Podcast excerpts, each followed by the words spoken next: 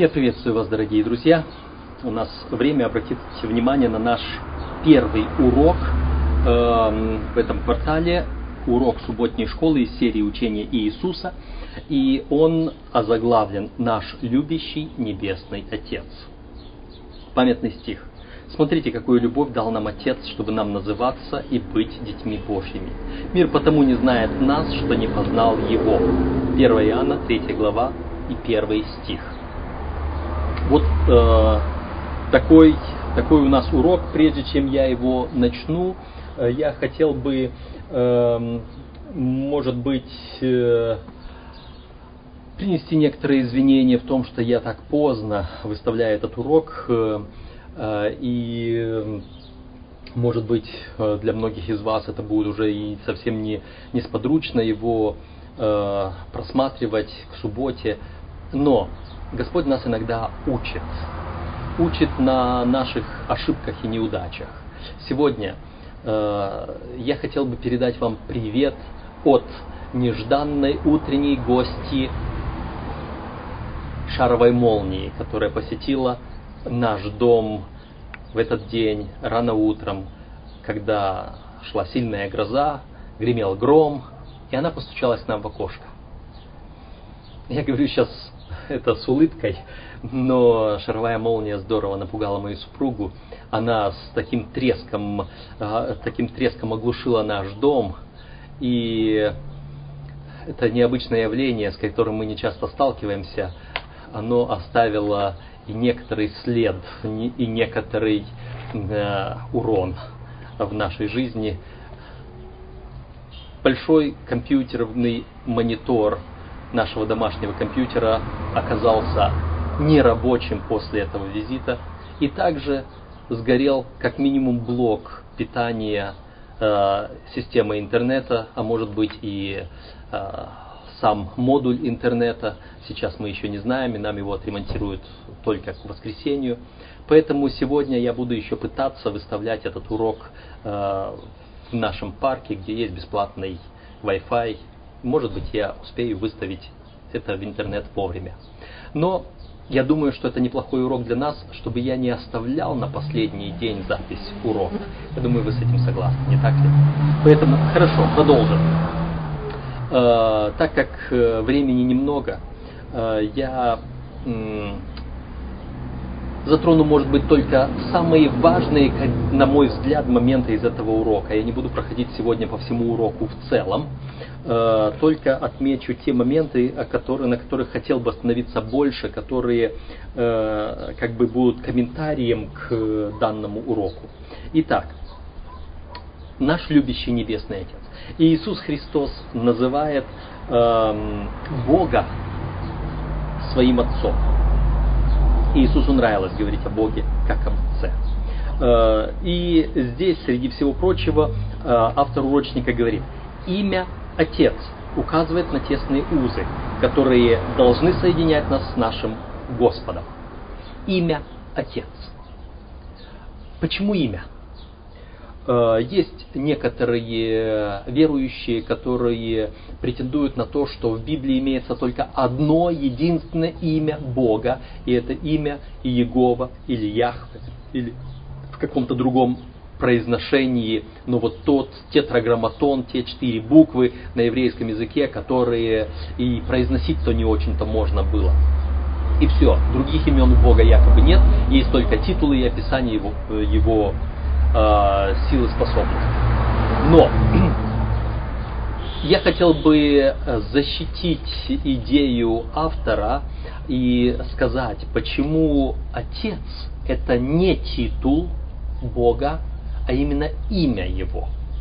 Я не знаю, может быть, кто-то имеет и другие какие-то представления, объяснения тому, что такое титул, что такое имя. Но титул – это описание того положения, которое занимает этот человек в обществе. Это его положение. Что касается имени, то Библия под именем подразумевает характер или характеристику данного человека. Имя это не просто отличительное звучание, по которому, на которое отзывается тот или иной индивидуум. Имя в Библии – это характер. И давали имя человеку по его характеру. И э, в Библии характер, имя и слава то же самое слава, это и характер, это его э, качество, это его то, чем он, чем он славится, чем он отличается. Это и есть одно и то же в Библии. Поэтому давайте мы посмотрим. Отец. Может ли отец быть титулом? Может ли отец быть описанием того положения, которое занимает Бог в, в моей жизни? В принципе, Бог не родил меня. То, что Он сотворил в начале Адама и Евы, может быть, для Адама и Евы Он был отцом. Для меня Он Бог. Для меня Он тот, который запустил процесс жизни, в результате которой я родился. Поэтому э, Бог не является физически отцом э, для человека. Э, у Бога не может быть сына. Некоторые верующие люди ссылаются на то, что в их священном книге написано, что у, у Бога нет сына. Правильно? У Бога нет сына. Бог никого не рождал физически, поэтому Он не является отцом в этом смысле слова. Но Иисус Христос назвал его отцом и дал ему это имя, которое описывает определенные качества характера Бога. И вот по этой причине, потому что это качество характера Бога, поэтому мы говорим, что это имя. Именно имя нашего Бога. Э, итак, Традиционно отец ассоциируется с любовью, защитой, безопасностью, поддержкой, единством семьи. И отец дает семье свое имя и объединяет ее членов. Вот, вот эти характеристики, они проявляются в нашем Боге, и поэтому мы можем сказать, что да, это Отец. Мы можем радоваться этим и многим другим преимуществам, когда принимаем Бога как своего Небесного Отца. Хотя нам чрезвычайно важно знать Отца, наша цель не должна сводиться лишь к интеллектуальному или теоретическому познанию. И вот здесь я хочу сказать, знать противоположно слышать о нем. Знать его а, и не просто слышать о нем. В Библии знать кого-либо означает иметь личные, близкие взаимоотношения с ним или с ней. То есть, вы знаете, в Ветхом Завете особенно э, слово «и познал его, ее, человек познал жену», э, это интимные, близкие взаимоотношения. Э, это знание куда большее, чем просто немножко, да, я знаю этого человека, а как ты его знаешь? Я его когда-то видел, я когда-то с ним встречался. Это всего лишь. Это не знание. Знать пуд соли съесть вместе, говорится в известной пословице. Поэтому знать это жить вместе. Следующие моменты. Э, да. Как мы говорим о том, кто, кто что знает. Когда я говорю, я знаю его, может быть, я знаю его на лицо. Да, я его знаю, я его видел. Все, больше ничего. Другое, я знаю его, я знаю его характер, я знаю, что он добрый, я знаю, что он злой, я знаю, что он э, немного ленивый, я знаю, что он э, старательный. Вот. А следующее, э, я могу, значит, я знаю его настолько, что я могу познакомить вас с ним, я могу походатайствовать о вас перед ним. Это уже гораздо больший уровень знания. Итак, видите, вот есть знание на лицо, знание на характер и знание на общение с ним, на то, чтобы уже близко представить вас ему, потому что я его знаю.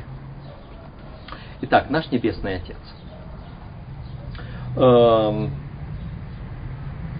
Наш Небесный Отец эм, для Иисуса, Он Отцом не был. Для Иисуса Он был одно с Ним – Поэтому э, мы сейчас, э, говоря о Небесном Отце, мы говорим только лишь как об имени, как определенной характеристике. Бог, если и родил Иисуса, то только в земной жизни от Марии. И все. До этого э, Иисус, сущий в недре отчим, в греческом оригинальном тексте существующий рядом – с Отцом. И вот это вот постоянное вечное сосуществование Иисуса, Сына Божьего, и Бога Отца.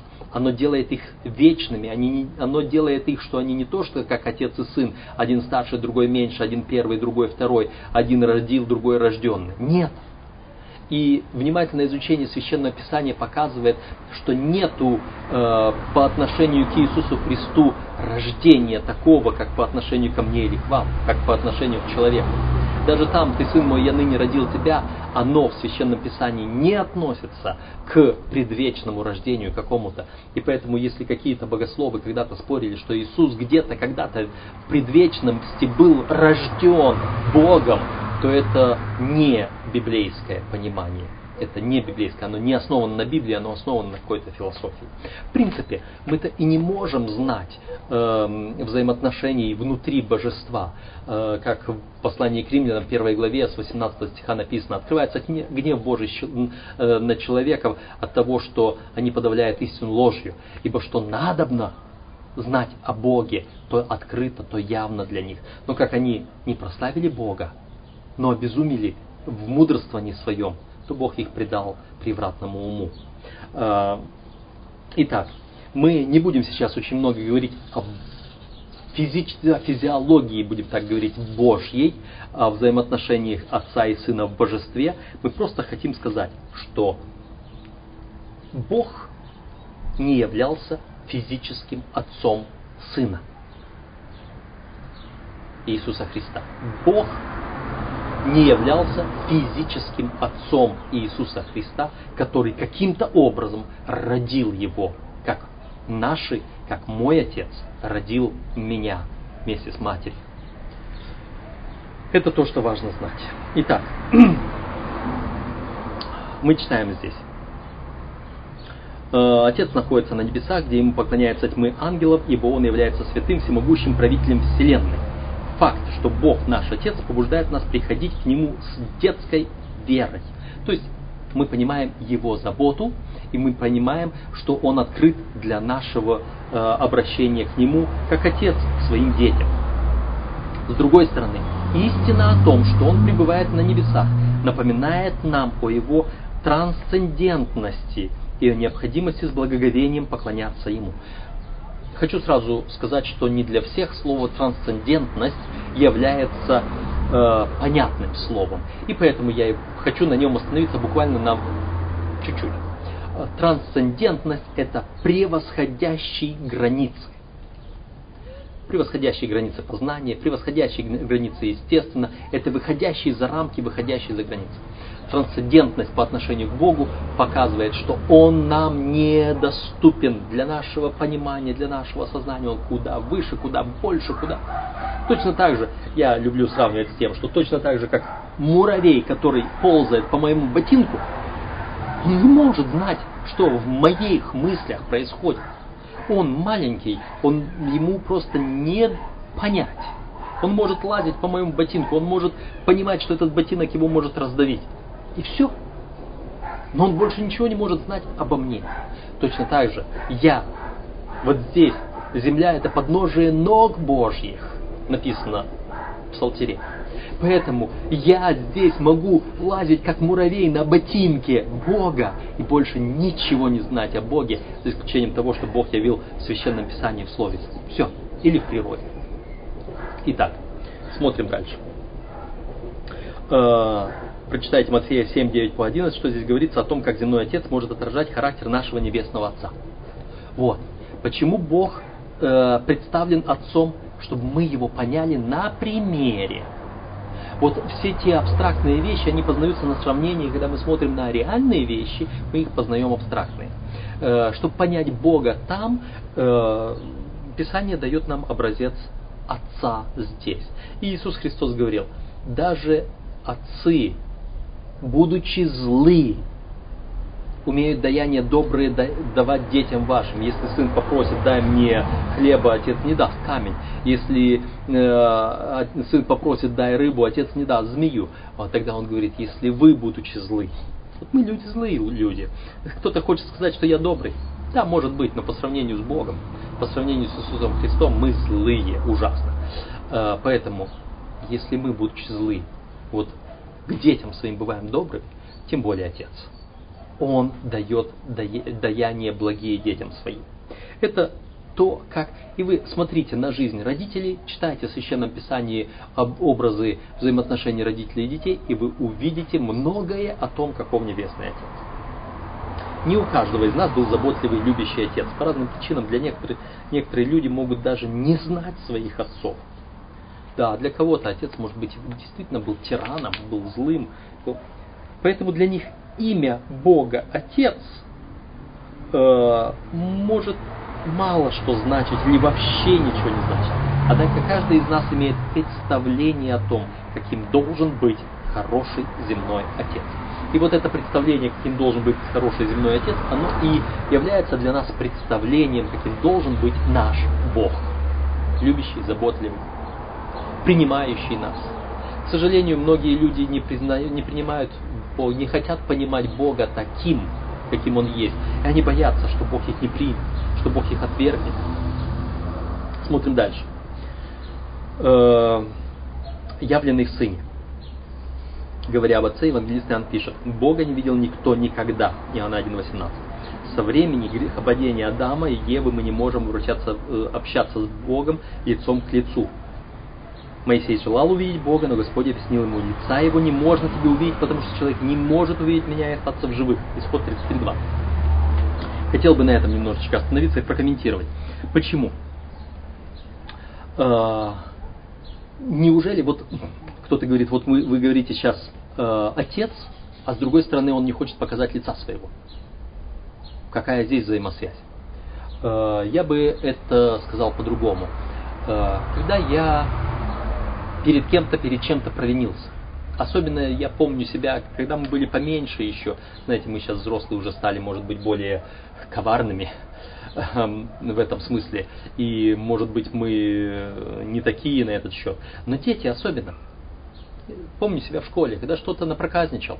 И тут вдруг перед учителем, перед родителем, перед взрослым, просто перед другим правильным человеком, который не напроказничал. У нас есть такое говорит, стыдно, готов как сквозь землю провалиться. Вот, вот только из-за того, что этот человек правильный, праведный в данный момент, или спрашивает меня, требует отчета от меня, а я здесь согрешивший, я все весь скован, я чувствую себя отвратительно, готов как сквозь землю провалиться.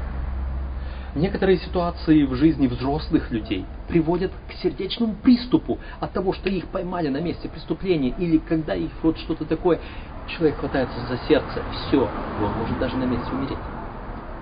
Библия говорит о том, что э, когда будет пришествие, явление Спасителя, многие грешники будут говорить, горы и камни, пойдите на нас и сокройте нас от лица сходящего на престоле.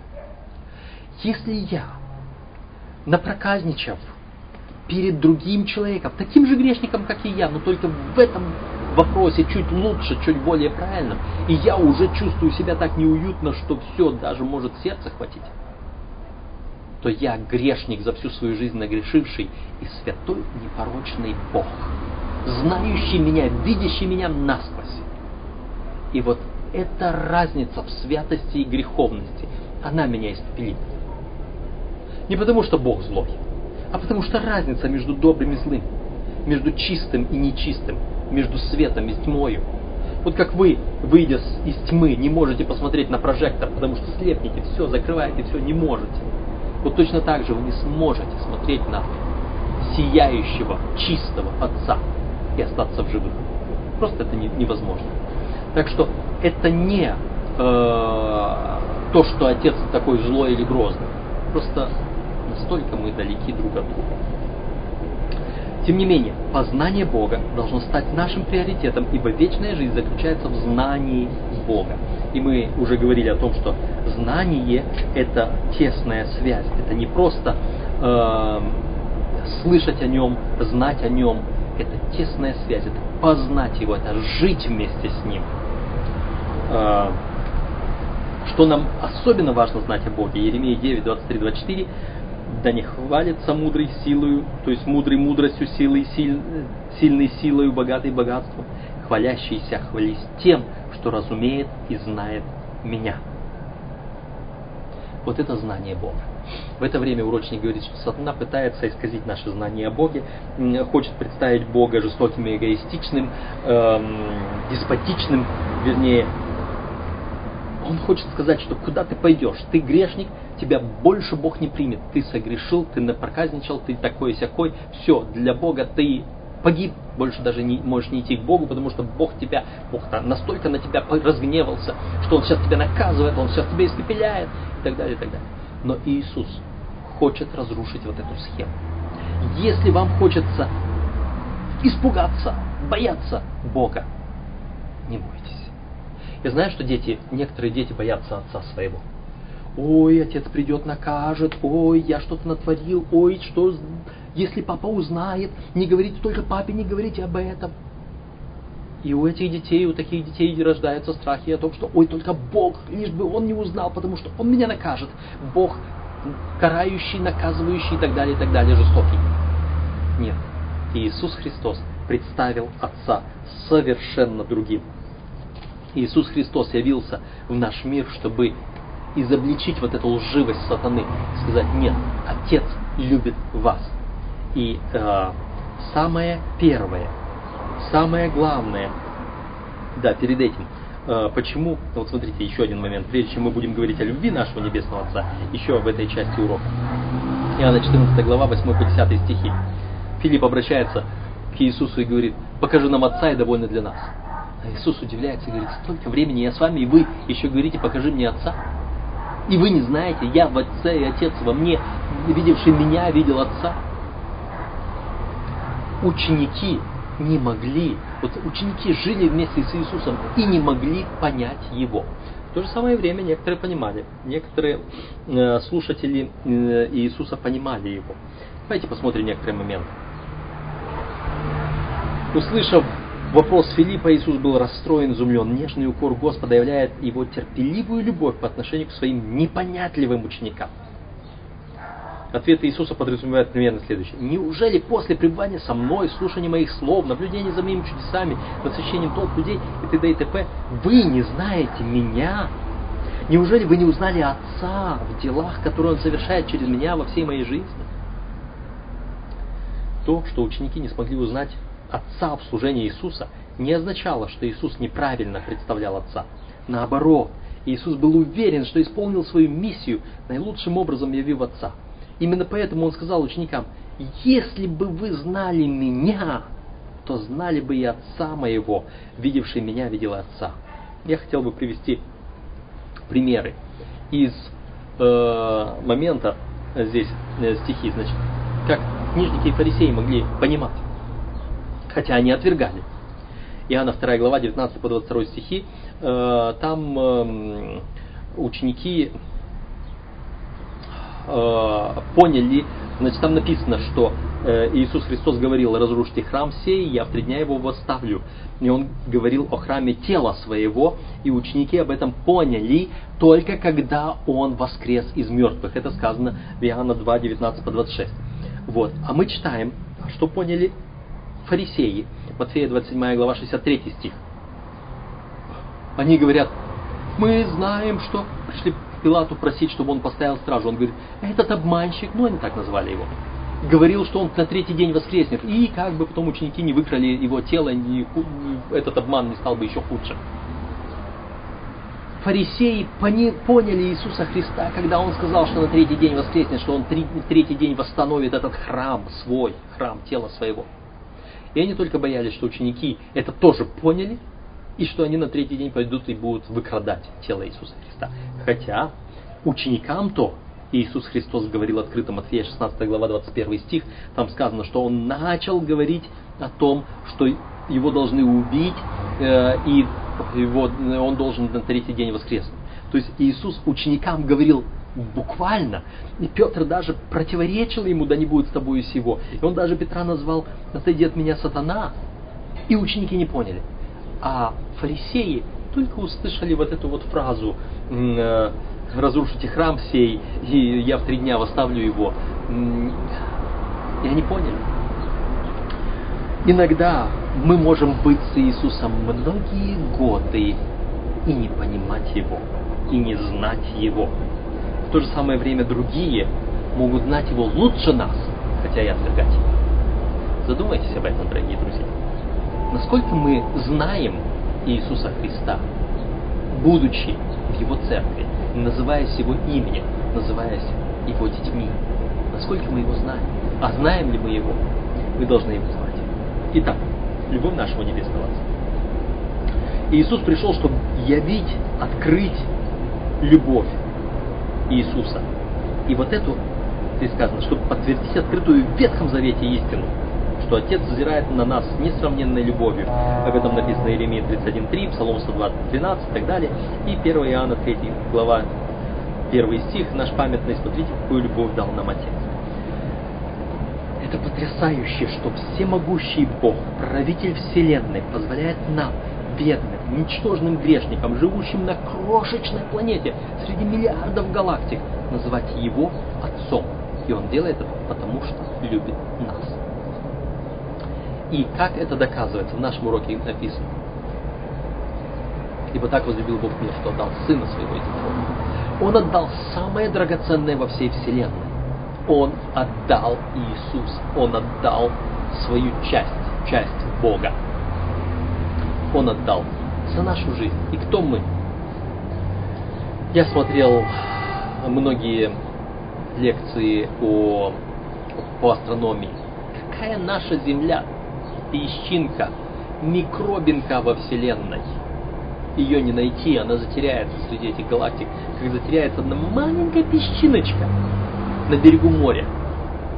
Затеряется, и вы даже не найдете, которая она из них. Это больше, то есть меньше, чем иголка в стоге сена. И вот, тем не менее,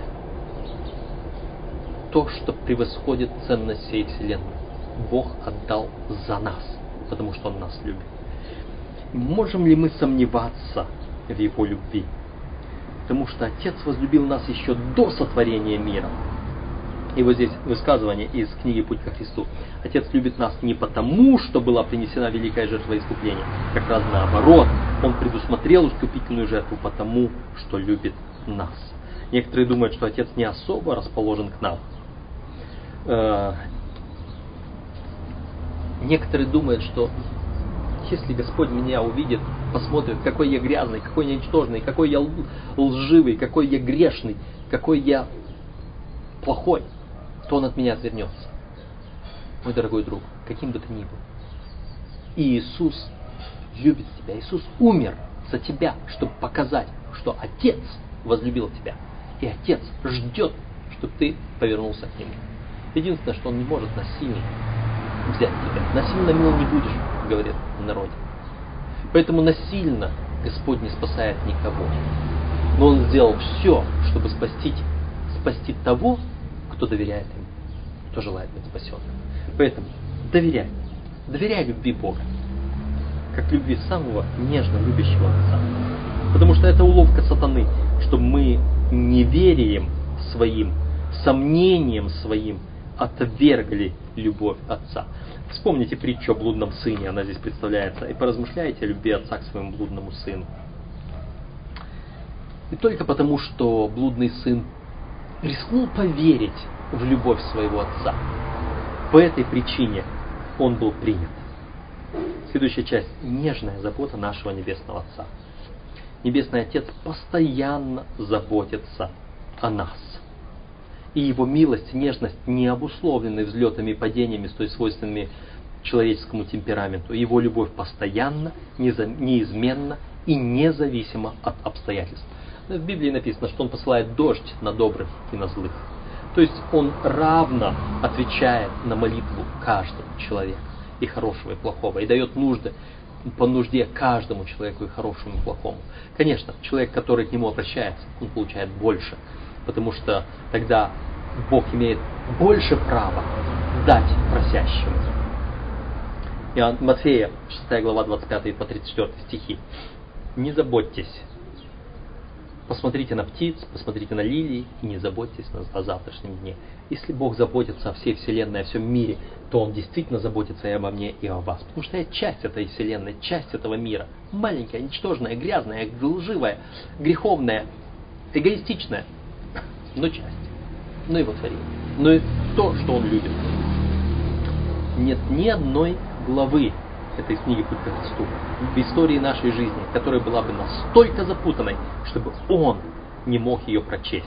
Никакое наше недоразумение не может быть настолько трудным, чтобы он не был в состоянии помочь. Никакое несчастье, которое может, может постигнуть малейшего из его детей, никакая тревога, беспокоящая душу, любая радость, каждая искренняя молитва, ничто не ускользнет от взора нашего Небесного Отца, который с участием откликается на все. Он исцеляет сокрушенных сердцем и врачует скорби их отношения между Богом и каждым человеком настолько определенны и полны, э, как будто этот человек является единственным на земле, о котором заботится Небесный Отец, и за которого отдал своего возлюбленного Сына.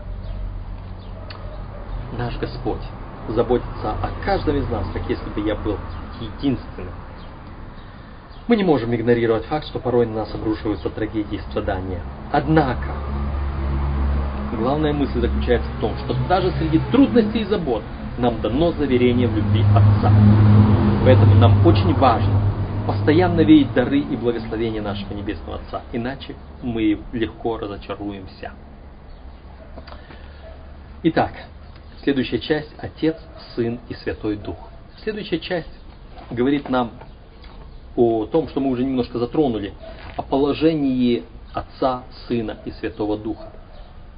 И вот здесь мы должны понять, что нам этого не понять. Мы должны понять, что человеку, никакому человеку не понять природу Бога. Сколько бы люди ни спорили. И те люди, которые спорят о природе Бога, те люди, которые пытаются утверждать, что возможно или невозможно быть трем личностям божества, триединству Бога, или Троице, или еще чему-нибудь. Они просто не знают, о чем говорят.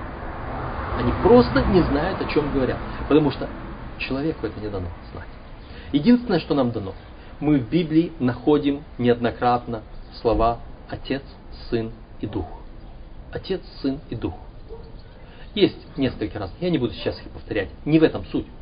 Просто то, что нам непонятно, как здесь написано, хотя мы не можем рационально, то есть умственно объяснить эту истину, однако принимаем ее верой, как и многие другие библейские истины. И вместе с Павлом пытаемся достичь совершенного разумения для познания тайны Бога и Отца и Христа. Тайны Бога и Отца и Христа. То есть, это как Колоссянам 2.2. То есть, хотя многого не понимаем, но через веру, послушание, молитву изучение можем все более и более расширить свое познание. А, как некто сказал, верую, ибо это абсурдно. Э, невозможно верить в то, что понятно и так. Невозможно верить в то, что объяснимо. Верить не надо. Это мы знаем, потому что оно объяснимо. А вот то, что необъяснимо, оно познается только верою. И поэтому никто из нас не знает Бога, Его физическое устройство – его отношения внутри божества, отношения между Отцом, Сыном и Духом. Никто не знает. И поэтому не спорьте, дорогие друзья. Читайте Библию. И что из Библии понимаете, так оно и быть должно. Три личности божества принимали активное участие в осуществлении плана спасения. И вот мы находим в рождении Иисуса Христа, Дух Святой найдет на тебя, и сила Всевышнего осенит тебя, и посему рождаемое святое. Э, вот, вот, вот они, Дух Всевышний и рождаемое святое. Или в крещении, Дух Святой в телесном виде, и глаз небес, глаголющийся из Сына. Или на распятии Христос Духом Святым принес себя Богу. Вот эти тексты, они показывают, что есть вот этих три части. Может их там больше, не знаю. Не суть важно. Это один Бог. Но Иисус говорил, я умолю Отца и даст вам другого утешителя, да пребудет с вами вовек, Духа истины.